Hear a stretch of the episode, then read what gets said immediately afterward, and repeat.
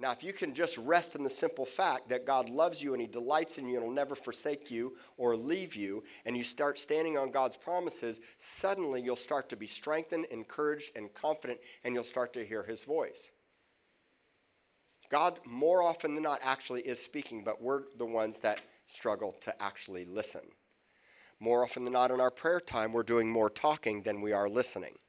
And so I really encourage you, if you feel like you're not hearing God's voice, to take the time to dig into His Word and sit at His feet and ask Him to speak to you. Ask the Holy Spirit to bring the Scriptures alive to you. You see, this Bible is a mirror, God's Word is a mirror. James says anybody that hears the word and doesn't do it is likened unto a double minded man who's unstable in all his ways. A natural man who looks into the mirror and when he walks away, he forgets what he looks like. So the scripture is literally reflecting myself. It's reflecting Jesus, but Jesus is in me. So as I get to know the word, I get to know who I am. All right? And so only 17% of Christians statistically read their Bible. So I want to encourage you guys as much as we want a word from the Lord, God has given you many, many, many words about your situation and how to overcome it. Take the time to dive in, get discipled, get some Bible studies, and at the same time, we've got to start to learn for ourselves instead of riding on everybody else's coattail. I'm not against podcasts and YouTube videos and all the great latest, greatest speakers. I'm not against uh, buying other people's books. But some of us vicariously live through other people's books and podcasts and messages, and we get good things out of them, but God has something specific for you. And that's why it says, Is anybody enduring affliction? Which all of us will face hardship and trials, won't we? At one time. Some are really going through, some of you are going through it really bad right now. So what he says is, and I taught this two weeks ago, he says, if you're going through it, learn how to commune and worship the Lord and come into agreement with what he's saying now, even before it comes. And when it comes, get noisy. Because to sing psalms literally means to, to strike a chord or strike something for a vibration, make a sound. And every one of us have vocal cords. So if you missed that, that was two weeks ago. I would encourage you to go listen to it because I'm going to build upon that today. Today I'm going to talk about overcoming sickness and adversity in the sense of mental illness, addiction, and physical sickness. And it's going to continue on to verse 14. It's James chapter 5 verse 14. And it starts off with this question, is anybody sick among us? I have been battling asthma since I was nine years old. I talked to my blood father about probably, oh, four or five years ago. I hadn't talked to him in over 10 years. I, I met him for the first time when I was 28. He's not actively involved in my life. And I called him, we talked, and we were getting, you know, talking some more to get to know him, each other, and for me to get to know him. And I was telling him about the asthma thing. He goes, Well, that's one good thing I gave you. That's what he said. And so the thing is, is that I've been wrestling with this asthma for a really long time, but I know what the word says. This scripture says that by your stripes you were, which is past tense. So I stand on God's word that I was healed by what Jesus did on the cross. So I'm standing on God's word regardless of what my natural circumstances says. I have to take medication and inhalers and I've battled it for quite a long time. You'll hear me get congested and I'll hack sometimes while I'm preaching. And lately, my sinuses have been real stuffy. But I also know that the scripture says that though my outward man is perishing, which includes age, it includes the sag of gravity, it includes getting old, it includes uh, struggling in your body physically, my inward man is renewed how often? Day by day. Let's everybody say day by day. So every day I renew my inner man despite what my outer man says, despite what my circumstance says. But I also know that God never called us to go it alone. That's why I often say if you're not a part of a local church body, you're out of the will of God. Now, a lot of people don't like that. They don't like it because they feel like that could be controlling or that I'm trying to get you to join a church club. I'm not. The church is the body of Christ, but God has local communities positioned and placed for a reason. There's 350 churches just in Corpus Christi alone, with over 800 in the coastal Bend region. Each pastor is unique, but we all have the same word. But God gives us unique communities and understanding and doctrinal teachings that are unique to specific people. It shouldn't be divisive.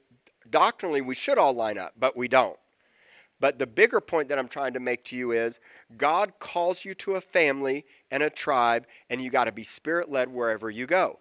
That's why some people will leave here and go to other churches in town and they felt like the Holy Spirit called them to go there. Some of you were a part of another church and you feel like the Holy Spirit's leading you to call here, to come here.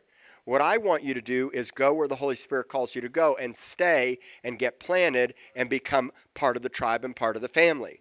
Because we were never called to go it alone. If I cut my hand off or I cut my foot off, would it do me any good? If my foot was laying on the table, would it do me any good? That's the point of being disconnected from the body of Christ. Now, I realize the Western Americanized church in many ways is pretty jacked up. I really believe man made religion is a killer, and I have a disdain for it as well. And the issues that most people have with organized religion, I have them too. So the only thing I know to do is to to transform culture by doing it right. And I didn't start this church because I thought every other church was broken. I started it because I knew God had already built a family with 250 people that I've been with for six and a half years. The doors shut. Amber and I knew we couldn't separate from these people that we had done life with for so long, and we also knew that God had a call on our life. We could make a lot more money just opening up coffee. If I had 10 more coffee shops, I'd probably make six, seven hundred thousand dollars a year up and down the East Coast and the Gulf Coast. I could see coffee waves everywhere, can't you? Yeah, heck yeah. But the, and I could minister in the marketplace full time. But God has called each of us to train and equip other people with the way that He's trained and equipped you. Discipleship has to be an important part of our lives. We have to give away what God has given to you. And the truth is, we would have been miserable had we not answered the call that God had for us. Now, God has a call for each one of you. You just have to find it and go hard after it. And we'll help you discover that. But when it comes to sickness, the Bible says that we are to lean on each other, and in particular, we're to lean on the elders. Let's pull that scripture up, James 5:14. I want you to notice this says, Is anyone among you sick? Let him call for the elders of the church and let them pray over him, anointing him with oil in the name of the Lord. Now I'm going to unpack this just a little bit. All right? So, first of all, it's up close and personal. It's not just a prayer request online. It's not just filling out the card. The scripture says if you're sick, get an elder to lay hands on you and anoint you with oil. All right? Now, the word elder in the Greek is the word presbyter, where we get the word presbytery. The mindset is it's a person who leads with authority. They're older, they're wise. I call them spiritual senators. These are people that have been around for a long time and have a burning passion to shepherd God's people and to set an example. Now, it doesn't give us an age, but what I want you to know is the elder is a nature more than it is a title. You got to get past titles. People ask me, well, where's the fivefold ministry at Rock? Where's the pastors and the teachers and the apostles and the prophets and the evangelists? And you know what I say? They're everywhere. I want a hundred prophets, a hundred apostles. In fact, I want you all to be apostolic and prophetic in your natures. All right, no matter what your primary, like my probably number one strong bent is evangelism. I love to minister the gospel and preach the gospel.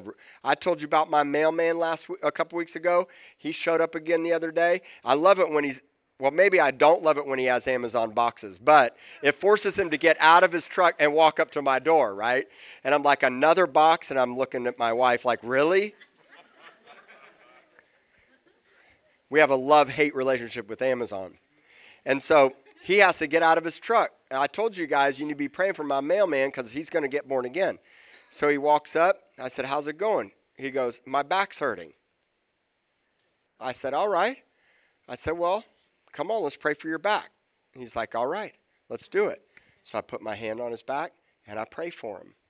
And then when he's done, I start to affirm him. I start to speak life to him. I start to prophesy over him. He doesn't know quite what to do with that, and he smiles really big. He goes, All right, man, have an awesome day. But God's already spoken to me about him. Now he's going to have to make the choice, but I'm going to make sure that I'm in position of doing what I'm supposed to be doing with my mailman, right? And so I'm not sure how I got off on that tangent. Evangelism, thank you. My wife has got me going to keep me on track. But the fivefold ministry are natures inside of all of us because we have the nature of Jesus. We don't have to have the house prophet, the house evangelism, the house apostle. We should all have the nature and characteristic of who Christ is in all areas of the gifts to train and equip people in their purpose and their calling, right? Okay. And so, if anybody's sick among you, let him come to the people that have the nature of the elders. Now, we have a lot of people in this church that have natures of an elder. Remember, they're older, seasoned, wise ones who shepherd the flock. They set examples. They're spiritual senators. They have a burning passion for God's people. For me, it's kind of hard to see an elder, you know, at 21 years old. I mean, honestly, I probably wouldn't put a 21. I don't know that I'd put a 30 year old in a position of an elder. But the Bible doesn't give us an exact age, right?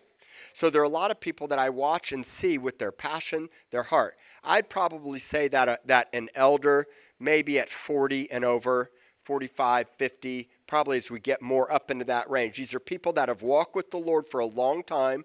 They know doctrine. They can correct. Think, I think of elders like braces at the orthodontist. An eld, an, a strong elder community in the church are like braces they cause the teeth to grow straight. So that we grow, you know, teeth in the Bible represents wisdom. Did you know that? If you dream about teeth, it often re- represents wisdom. If how many of you had dreams of your teeth falling out? Look around, uh, it's going to be almost all of us of teeth falling out. Oftentimes that means that God's removing the old so he can put in the new. You're like, oh, I freaked out. My teeth are falling out. Yeah, you thought you were wise in your own eyes, and now Jesus is coming to invade your space. Hey. Right? And so, so elders, what they do is they cause us to grow straight and not go crooked.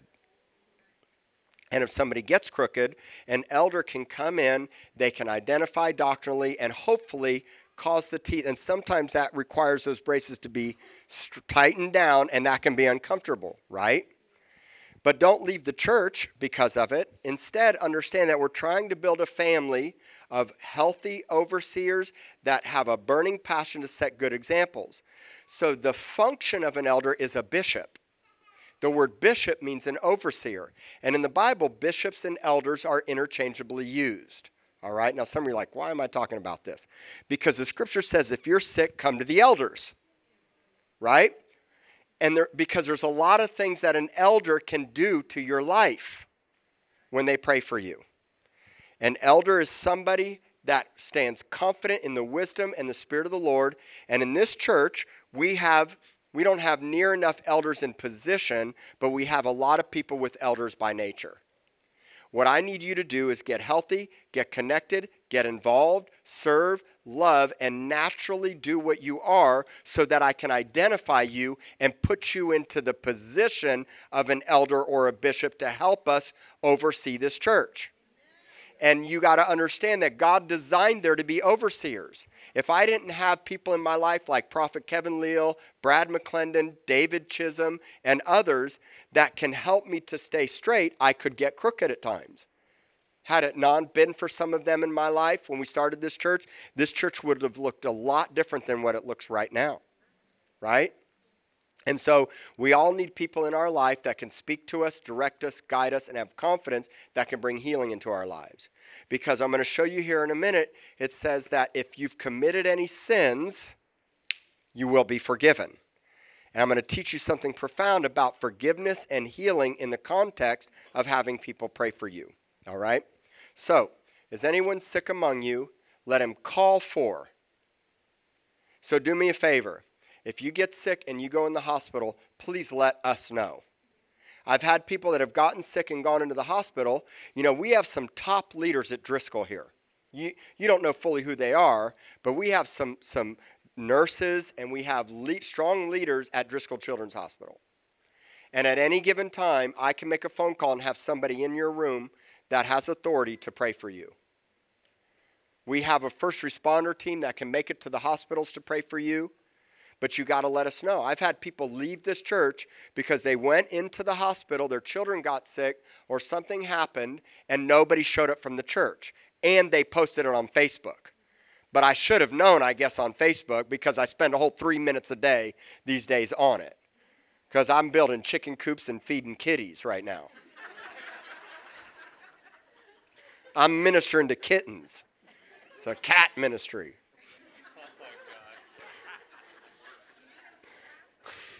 Well, I know. Listen, I get it. We're going to kill some snakes and rats. I got to raise them up. There's a lesson in it somewhere, I can assure you. Oh gosh, I could say something so funny, but I'm not going to say it. Yeah. so I'm making this point. I'm driving it home a little bit more this service because what I want you to understand is God ha- has a local body of leaders and elders for a purpose. What we should do is not be controlling nor make assumptions of why you're sick because there's no formula for any one person. And that's where so much inner healing ministry has gone astray. But you also don't throw the baby out with the bathwater. And I'm going to talk about that in a moment. So bring up verse 14 again. Now, we have a lot of people here that are elders by nature, but not with the title. Get on the prayer partner team. You got to get on the prayer partner team. Okay, if you are if you've been a Christian for an extended period of time and a part of this church and you're older and have experienced a lot, raised children, have grandchildren, walk with the Lord for a consistent time and have a burning passion for God's people, it's important that you get on the prayer partner team. But before that, we're going to inspect your life because biblically in Titus and in Timothy, we get some very clear guidelines of what's expected of an elder all right? But we want to develop you because this church over time, really in the next three years, I'm going to need about 20 elders or more, 20 or 30 elders, because this church is going to blow up. And so, what we've got to do is we've got to get healthy structures that can ha- handle doctrinal differences, people that get sideways or cancerous, or somebody gets hurt, or whatever the situation is. It's important that we have a strong governmental structure there. But what I love about this is the elders have an anointing on, your, on their life and confident faith to pray for you when you're sick. So instead of just waiting for me to come to you or hiding out, what often happens when we're sick, and I'm not just talking about physical sickness, it can be mental anxiety, mental health, addiction, is that we fall into shame, we isolate ourselves, and we don't want anybody to know our business because of fear. Maybe you've been hurt because of last pastors. Maybe you're sick because of a bad choice you made. You know, if somebody does a lot of drugs and drinks a lot, sickness, smoke, uh, uh, you know, smokers, there's things we do to our body that can make us sick. And so we get sick, and then we're like, well, I've done this to myself. I don't really want anybody to pray for me. That's a deceptive lie. That's why I encourage you all to read Psalm 107. Psalm 107 is like, I bombed it, the Lord rescued me, everything was awesome. I bombed it. I cried out. The Lord rescued me. Everything was awesome. And I ran back to my sin. The Lord, I bombed it. He rescued me. Know your Bible. I'm just telling you guys, like I bombed it a thousand times, but I've learned when I bomb it to not run from Him. You think I got it all together when I come in here? Do we have struggles and challenges and stresses and pressures and all kinds of things? In this world, you'll have trouble. But I come in here because I'm desperate. I love my quiet secret place time with Jesus. It's awesome. But let me tell you, I get something here together with you that I don't get when I'm in private. And when I pull my ear monitor out and I hear y'all sing and y'all worship, it really moves my heart. And I feel connected with you in the spirit. And I never will get that when I'm by myself. And there's something powerful because there's a whole doctrine of laying on of hands, which I'll teach it to you at some point. But there's something powerful when I say, Jeremy, man, Jeremy, Lauren, I need you to lay hands on me and pray for me right now. So, is anyone among you sick? Let him call for the elders of the church and let them pray over him, anointing him with oil in the name of the Lord.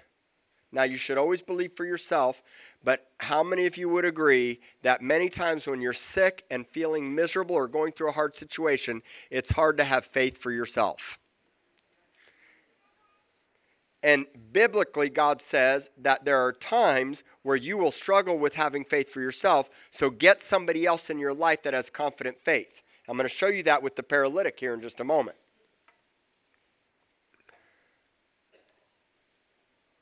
It's up close and personal. God says, call for the elders. Now, there are other ways that you can call for people to pray. It's not just like, hey, I just need the elders every time. We have altar ministry here at this service every Sunday. And then Wednesday nights, we have a lot of altar ministry and an opportunity for you to receive prayer. Here's some of the other ways that you can have people pray for you. You can have those that you're in relationship with, your friends, your family, and your intimate community. You can submit prayer requests online on our website anytime. The prayer requests come to us, and then they go to all the elders and the intercessors we have a whole prayer partner team of over 40 people. They get the prayer request, all the leaders get it, and we pray for you. You get about 40 people overnight praying for you. Many times um, people are like, man, I'm sick, Pastor, I need you. I'm like, did you submit a prayer request online? No. Or they comment like, look, I'm, I, I know I've got some faith, but get 39 more people, 40 more people praying for you. I need you to submit the prayer request online. There's prayer request cards in the seat pocket in front of you. The altar ministry. There's something powerful when you answer that altar call and say, Listen, I need healing for this. And you let somebody stand with you in prayer. And then my heart, as this church grows, is to have healing rooms. I want to have every week, uh, at least one day a week, if not more, a room that is open where people can sign up in advance and get scheduled and come in, and there's an intercessory prayer partner team there waiting for you to pray for you when you're sick. Wouldn't that be awesome? Right? Yeah. Hey. And so it's it's something that is going to take a little bit of time and space but it's something that's very important. I've started a healing room before at my church in Tulsa, and it was incredible. We had healing rooms, prophecy rooms, dream interpretation rooms. Wouldn't it be awesome if on Wednesday nights uh, we had worship and prayer going on, or all day Wednesday, and then you can come here and have somebody pray for you, or interpret a dream, or prophesy into your life? I think that would be pretty incredible.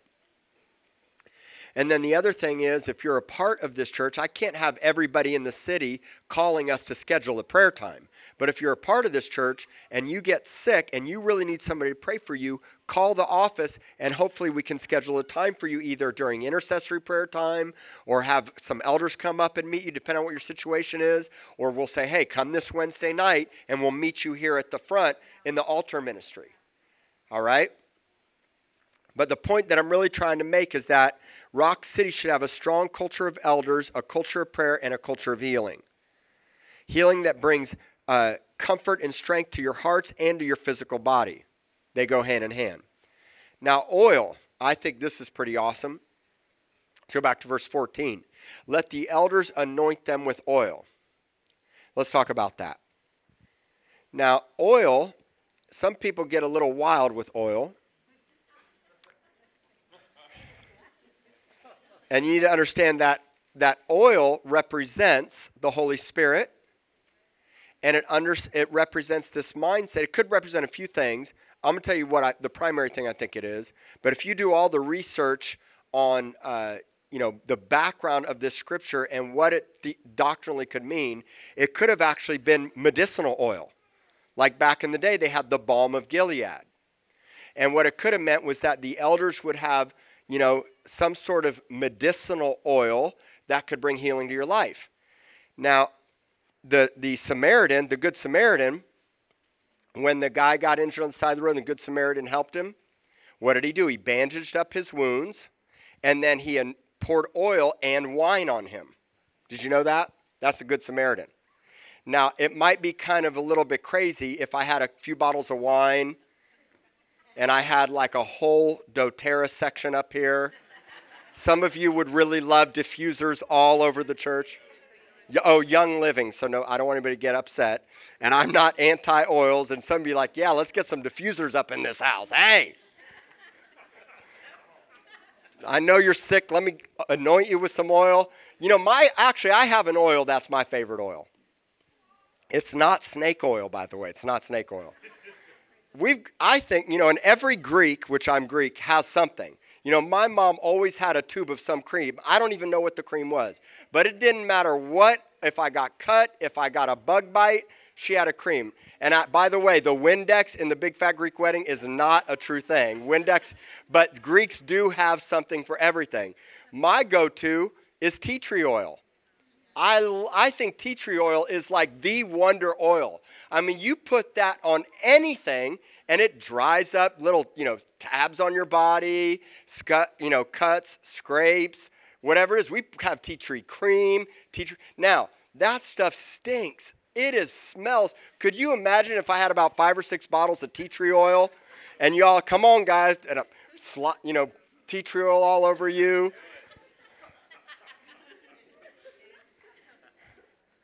I am actually making a point because here's the point.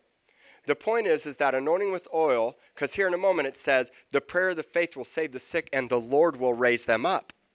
Verse 15. So, really, what oil and even the balm of Gilead, if you research the balm of Gilead, what it really actually represented, because the balm of Gilead was not only a healing ointment, but it was a perfume. And what it, what it represented was life and beauty and transformation from the Lord coming into your life. So it was medicinal, but it also was more spiritual. And so in the scripture, anointing with oil isn't necessarily that I always have to have a bottle of oil. Now, sometimes I will anoint you with oil. Scripture says to do it. But what it really understands is it's a point of faith and contact for your life through the laying on of hands and the sweet fragrance and aroma of the oil, whatever oil it is, coming onto your life. And it's indicative of the Holy Spirit coming onto your life. So the mindset is, is that if you get close to me when I'm praying for you, the oil and the power of the Lord, of the Holy Spirit, my life can bring healing to your life. That's what it really means. So I'm not like crazy about the oil, like I got to have the oil all the time. There's times I don't have oil with me, and there's times that I don't have to have oil. I like to anoint people with oil because I, for me, that's very prophetic and spiritual. And I love the smell of cedars of Lebanon. I got a whole bottle of it up on the stage. I grew up with that fragrance and that aroma of praying for people spiritually. And I love that. But what it really represents is that when I get close to Renee and I lay hands on her, that the life and the oil of the Holy Spirit inside of my life can bring healing and comfort and strength like the balm of Gilead brings to people's lives. Are you following? I'm unpacking a scripture you probably, I'd have never really heard anybody actually teach on this. Okay? So when you come up for prayer and you receive prayer, you see and understand that the anointing oil of the Lord and the Holy Spirit comes on your life. All right? Here's a point I want to make in this we do not exclude medicine and physicians. Prayers, prayers should always be offered regardless of how a person is healed whether through miraculous means or through medicine and physicians. Do you understand? Let me give you an example of both. Jeremiah 8:22. Israel is sick. The nation is sick. And Jeremiah says, "Is there no balm of Gilead? Is there not a physician there? Why then is there no recovery for the health of the daughter?" Because the point is is God uses doc in fact the entire book of Luke and Acts was written by a doctor. His name was Luke, was a physician, right? And so God uses medicine and God can use doctors, but at the same time, you never come to a place where you don't seek the Lord, and you should always be asking for prayer and believing and walking by faith and having people pray for you. Always. King Asa is a classic example. Now, you can go study out King Asa King Asa was like the fifth king or the third king of Judah, the fifth king in the, in the lineage of uh, the throne of David. And King Asa did these incredible reforms. He was awesome. God was with him in a mighty way. and he got the he he became king at like 18 or 19 years old, about 800 to 900 years before Jesus came onto the scene. The stuff King Asa did was supernaturally awesome. But later in his reign, he reigned for 41 years. Somewhere around the 38th and 39th year, he got sideways and he decided to make a treaty with, the, with Israel's enemy, Syria. Not only did he make a treaty, he took the gold and the silver from the temple and he gave it to the Syrians. And it was a bad situation.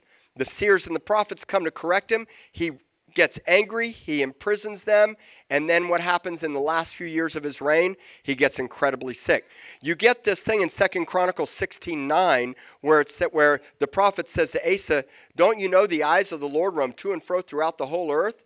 Who God is looking to show himself in power to, whose hearts are perfect towards him, but your heart hasn't been perfect. Hasn't God always been there for you? And so look at this last thing that happened later in life at the end of his life. Second Chronicles chapter 16, verse 12. And in the 39th year of Asa's reign, Asa became diseased in his feet, and his malady was severe. Yet in his disease, what happened? Bad situation. Bad situation, right? Now, some of you are like, ah, I never take a Tylenol. I never take an Advil. Personally, I thank God for Advil. That's my personal thing. I'm telling you right now, there's times where I'm like, give me a couple Advil. But I'm also saying to you that I'm not I'm not saying, well, God can't heal and I don't pray. I pray, and there's times that God touches me and I don't need any medicine and I feel good and strong. But at the same time, I realize that I could need medicine and doctors. And so what I do is I use them both. And I don't get discouraged when the one doesn't happen. Say, well, God, you've been battling asthma since you were nine. Okay the Bible says that by his stripes I was healed. So I could have a couple choices. I could give in to the sickness and be angry and frustrated and doubt God, or I can stand on his word and say, I know what God says, and even if I don't see the manifestation in my body, I have full faith to believe and confidence that he already healed me on the cross, because the Bible says, by his stripes, I'm going to be. I might be. Maybe. No, it says, I was. So I stand on God's scripture. You guys can just watch my story because I'm believing for you and for me for that supernatural manifestation of the healing that already occurred on the cross thousands of years ago. Do you understand? You got to stand on God's word no matter what you're facing. And so Asa, he got far, it was a heart condition. And the mindset was, well, God's not going to do it. And you know, when you've been battling a sickness, something for a real long time, diabetes, back pain, I don't know what it is, digestive issues, stomach issues. If you've been battling something for a really, really, really long time, it can get very discouraging. And sometimes you just feel like God's not going to heal you. And your faith can get small, right? Well, that's why you get around people like me and you get around people in this church that have confident faith because what you don't want is somebody that's doubting. In James 1, it says, it says that if you're going to pray, have full confidence and assurance and faith that God will do it, and don't doubt in your heart, and let not that, that man receive, he's going to think he's going to receive anything from the Lord. So could you imagine if she's sick and I'm like, Lord, I just really hope that you'll heal her, and I know you haven't done it, and you may not, but Lord, I just maybe would you, Lord, please, God, I'm not really sure that you will because you haven't, but still, Lord, I'm praying that you do. I mean, that's silly, right? I mean, think about it. And that's going to lead me to the next part of the scripture it says the prayer of the what? The prayer of the faith will save the sick. It's a powerful scripture. Verse 15. The prayer of the what? The faith. You want people praying for you who have confidence in God's healing power without doubt or uncertainty. Having faith personally sets you up for supernatural activity in your own life. However, sometimes when you're battling sickness, having faith for your own self can be difficult, right? So notice it says the prayer of the faith. This is why we need each other because there's times that we need the help and the faith of another to pray and believe with and for us. Hence, the prayer of the faith will save the sick. So I'm going to break this down. The word save the sick, the word save is the word sozo in the Greek. Here's what it means To be saved means that God rescued you, He delivered you, He redeemed you, He protects you, and He makes you into something that you're called to be. He makes you whole. It's all those things in one little word. Sozo is uh, He rescues you, protects you, defends you, transforms you, delivers you, and makes you whole. So it's saying that if you get around me, my prayer of faith can save you, but who is it that really raises you up? And who will raise you up? I'm not your Savior, but I have the Savior in me. So if you get around me, then suddenly what can happen is some oil, some Holy Spirit, some faith, some I got faith for you, and then what can happen is the Lord will save, rescue, deliver, heal, and raise you up. And the Lord will raise you up. Right? It's powerful. Let me give you an example. I love this. Jesus is in the wilderness because his fame had spread, so he retreated to the highways and the byways. And people from all over Israel came to see him, including the Pharisees and the Sadducees. And the scripture in Luke 5 says the power of God was present to heal. Okay? Now the room is so packed, and some friends of a, par- a, guy that's fully a paralytic and paralyzed hears that Jesus is there. They load him up on the cot and they head to see Jesus that they might lay Jesus at lay this, the paralytic at his feet. Okay, this is Luke 5, if you haven't read the story. But the house is so packed they can't get the paralytic in the house. So you know what they do? They go up on the top and they start ripping the tiles off. They cut a hole in the ceiling and drop down the paralytic in front of Jesus. Luke 5:20 says something so powerful. When Jesus saw what? He said to the man, "Your sins." He didn't say you're healed.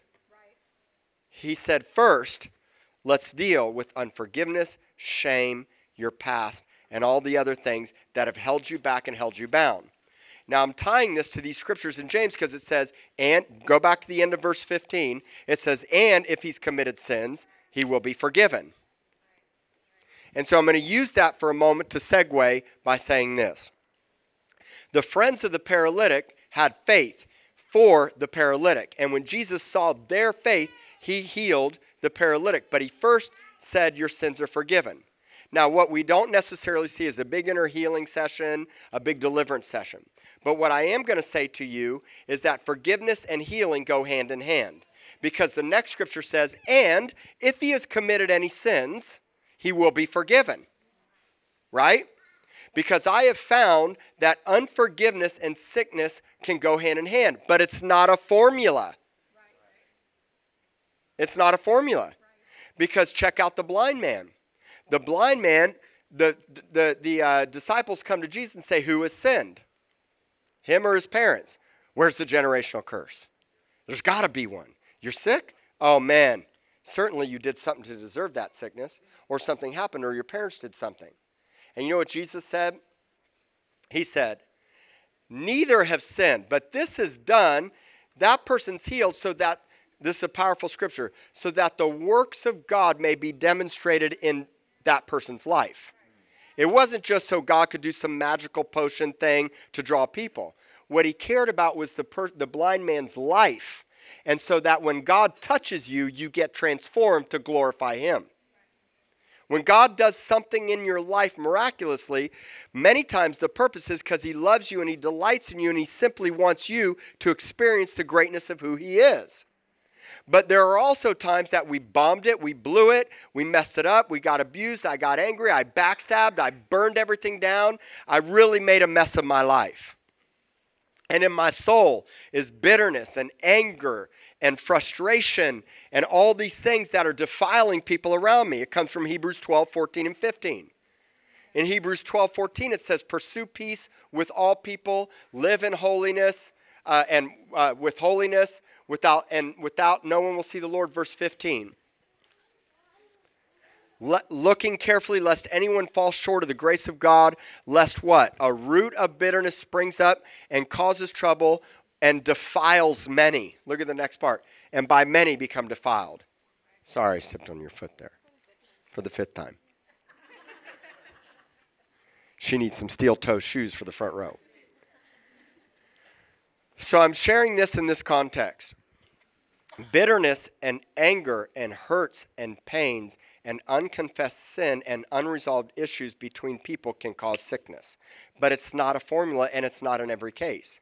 So I know there's a big movement out there by people that we know and that we love that inner healing and deliverance is not biblical, that as soon as you come to Jesus, you're made a new creation. Well, that's, that's completely true in the sense of biblical, but the challenge is, is you're dealing with a million variables in people's lives. Not anyone, the absolute truth is the truth of God's word. Now, if I could get all of you to believe the fullness of God's word right now, I would be worked out of a job. But the challenge is most people don't read their Bible. They're, you're in a, some of you are on faster paces than other. Some of you are on the 10 year plan. Some of you should be on the one year plan. I don't know where you're at. You know, but the thing is, is your background. Some of us were abused. We were neglected. We were hurt. We, we you know, committed major adultery and affairs, and we have all this junk in our soul realm that God wants to come in and purify. But what we don't need to have is formulistic approaches. What we need is unique patterns by the Holy Spirit for each person. The point is, is when somebody's sick and they come up for healing and prayer, that we have the ability to bring forgiveness in their life and discern that they need forgiveness first. I can't tell you how many times I've gone to pray for somebody, they're like, I want to be baptized in the Holy Spirit. I want to pray in tongues. It happens all the time. I really want to touch from God. So, all right, come up. So I start to pray for them, and they just can't get it, and they're not, you know, whatever's happening, and then they start weeping and crying. Like, why are you crying? It's God, sh- like my good friend Pat, he started to get rocked by the Lord. He wanted the baptism of the Holy Spirit. He started weeping, and crying. I said, What's going on? He started having pictures of his dad doing things to him when he was a child. And God said, I want to bring healing and forgiveness to his life before I bring that. But that's not a formula. Some people come up and they've had as bad or worse things, and I go to pray for them. They're like, she got up, my son. They just start rolling like a freight train. You can't formalize and compartmentalize God. We have to stop that. And I realize that inner healing and deliverance movements have really gotten crazy. And some people are in this cycle of I'm always jacked up, I'm always jacked up, and I need more healing. And I need more. And they never realize the truth and the reality of who they are in Christ now. And I wish that that would happen. But from a pastoral standpoint, that's why I have issue with what some prominent speakers that many of you like are putting. I've been getting the messages from YouTube. Just because he did it one way for that person is not a formula for everybody else. Do you understand? And I get it. The Bible gives an absolute truth of who you are. You're made perfect, but you're still in the process of sanctification. I smoked pot for a year. I still have stuff that God's weaning and working out of my life. But I do believe God ultimately wants us to bring to, to come to a place where we're not living in sin. And I do believe it is attainable because He wants us to be perfect as He is perfect. I believe it. But, but if, if I fall short, I don't feel like I always have to have some deep inner healing session, but it depends on your situation. I mean, some, some people's situation is horrid, horrible. Do you understand? I'm talking like the, I have heard the worst of the worst from incest to child abuse to being raped multiple times when they were child by a man with a man. I mean, horrible stuff, and that may be some of you here. And for some of you, you could come to the Lord and God washes you in forgiveness, and bam, it's instant, and you're like transformed for life. But some people that they've lived with that hurt for so long that their natural default is to revert to that pain because it's been a comfort for them for so long. Am I talking to anybody right now? Do you understand what I'm trying to say? Let's stop boxing it in. I know the Bible gives us an absolute truth. But we're also dealing in a world with lots and lots of people that have lots and lots of crazy different backgrounds. And what I wanted you to see is that it's not a formula. The blind man, no one had sinned. The paralytic needed forgiveness first before he was healed. How it happened and where it went. So let's not box in and push away and say we like this and don't like that and that's not of God. Listen, I get it. Generational curses. All right, let's throw the term out. Let's throw the term of generational curses out if you want, if you don't like it. I got a better way to say it. Stuff my mom and did that was really jacked up that jacked me up. Because they were living out of wedlock, shacking it up while I was in the next room. And then they weren't ever praying and talking about Jesus. And early on, my dad was an alcoholic, and my father left me. and he was sleeping around and he was chasing after money. And I had abandonment and neglect when I was a child because I didn't have a dad early on. So I was looking for affirmation and acceptance from everybody else around me. And so what happened there affected me, and I don't play the blame game, but I recognize and realize that almost 9.9% of the time, or out of 10, the person that's an alcoholic, abuser, or angry, or workaholic, more often than not, their dad was exactly the same way. It's not in every case, and I'm not formalizing it. But I can pretty much tell you when I see abuse spinning out, drugs, alcohol, and all those things, the parents were often that way. And if you look at a childhood, somebody in your lineage or you were hurt as a child or rejected by a mom. And what it does is it pushes us away and it causes us, and I'm not saying that's the right thing. So then I need to come along and say, let's not blame, forgive them. Because in my hardest, most difficult situation, no matter what my parents did, no matter what my friends did, no matter what exes did, no matter how bad I'm manifesting, it pales in comparison to what Jesus did on the cross. And I, merit, I measure everything in my life to the cross. Jesus shed blood shredded skin shredded off of him, spike, uh, thorns shoved inside his head, side cut open, nails hanging there with gravity pulling him down to the ground in miserable, agonizing pain, while the people he loved mocked him, spit at him, laughed at him, and told him he was a deceptive lie. Everything he was believing to was a lie. And even Jesus had to cry out to the Lord, Why have you forsaken me? But the news is, the, the best news flash is that Jesus did not forsake was not forsaken. He felt forsaken, but the Father actually never forsaken him. Jesus was carrying the full weight of all the sin of humanity, all the darkest of dark of dark on his body in that moment, and he felt so distant. He felt what you feel in your worst, most darkest hour.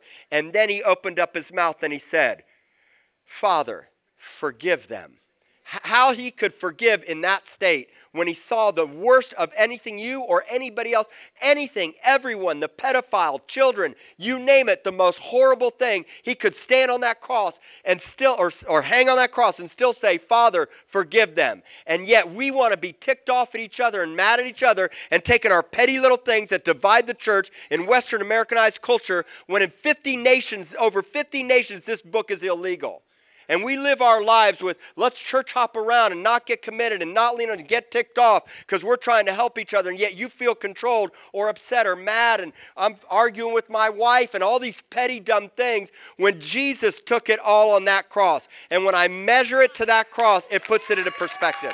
Do you understand? You got to measure it to the cross. You got to measure it to the cross.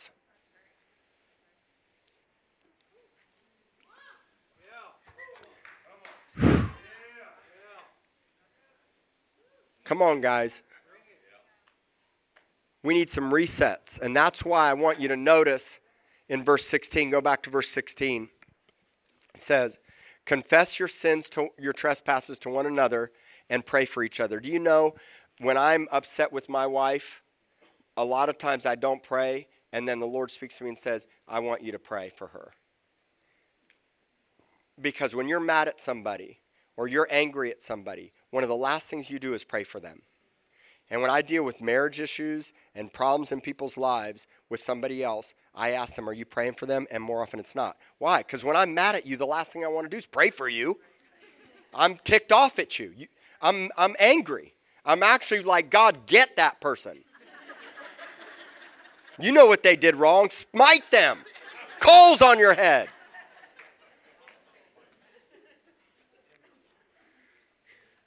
Look at the scripture. We're talking about physical healing. Confess your trespasses to one another. So if you have an issue with somebody, you've got to forgive. It will defile and kill and destroy and make you sick. And then pray for one another. Why? That you may be healed. God hates division in his church, he wants unity. And I get it. Some people won't like me. There's people that have left this church and gone to other. I'm friends with most pastors in this city. And I don't speak negative about them. As long as you're spirit led, go where God leads you to go. People come to this church and say, Man, I love the church. I love the church thinking about joining here. And I don't go, Oh, man, that would be awesome. We really want you here. Please join the church. Please, this would be a great place. Oh, you would love it. This you got to stay here. I don't do that. You know what I say? Make sure you're spirit led. You don't get to pick your church. Churches aren't McDonald's and Burger Kings and Wendy's and Whataburgers. It's not where's the latest, greatest, hippest, coolest, most fattest. It's us getting in the trenches together and you finding people that are your tribe and your family and submitting to the process and getting unified.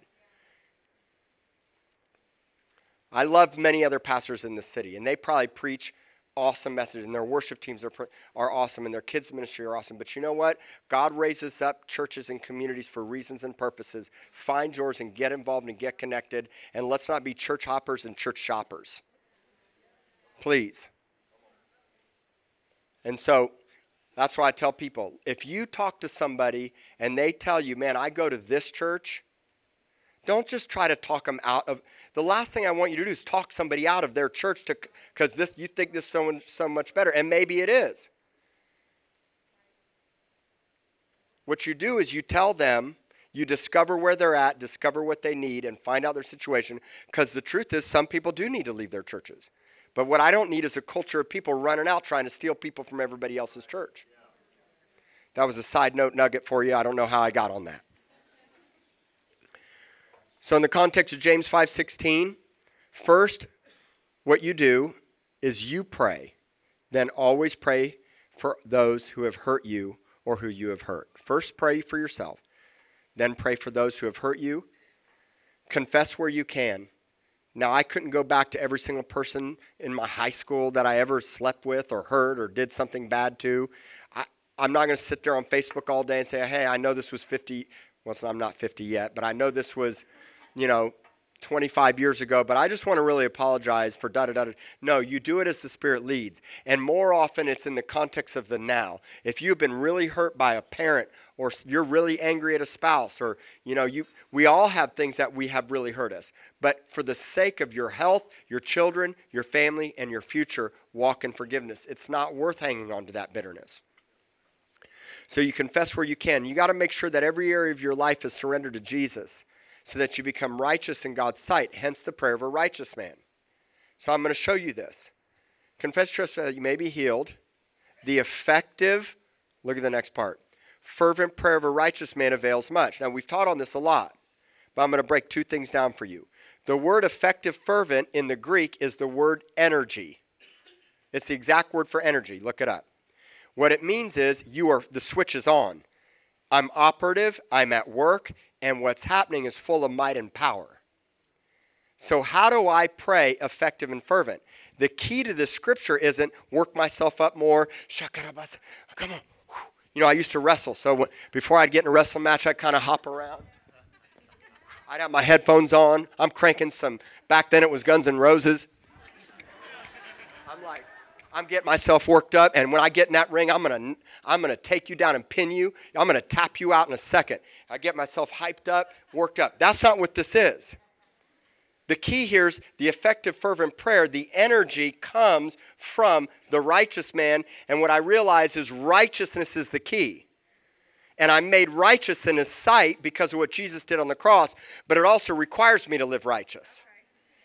And now, when I shut down the computer screen and I'm not clicking, and when I shut down the lying and the cheating and the stealing and the hurting and the, you know, the drunkenness and the whatever it is, all those things, and I shut it down and I embrace the cross, now in the Spirit, suddenly all of a sudden the Holy Spirit starts to come on me. And I'm shakarabasatarabakat, and then suddenly it's like it's energy, it's power. The switch is on. If you touch it, you will get electrocuted. Stick the finger don't stick your finger. Wait. there was something good coming out of that. Plug into my socket. There you go.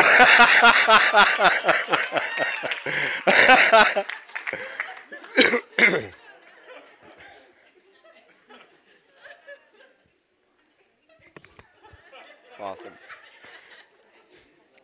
Because, see, the Holy Spirit's a generator inside of you. Do you know that? Think about this the Holy Spirit regenerates you. The word regenerate literally comes from generate or a generator or a generation. They're all connected. And so what happens is inside of me, it's like, have you ever had those, uh, the, the flashlights that are not battery powered? You have to shake them. You ever seen those? You got to. I hate those. They're terrible, by the way. It's like every time I want, I got to shake it, and then it goes dim on me in a second.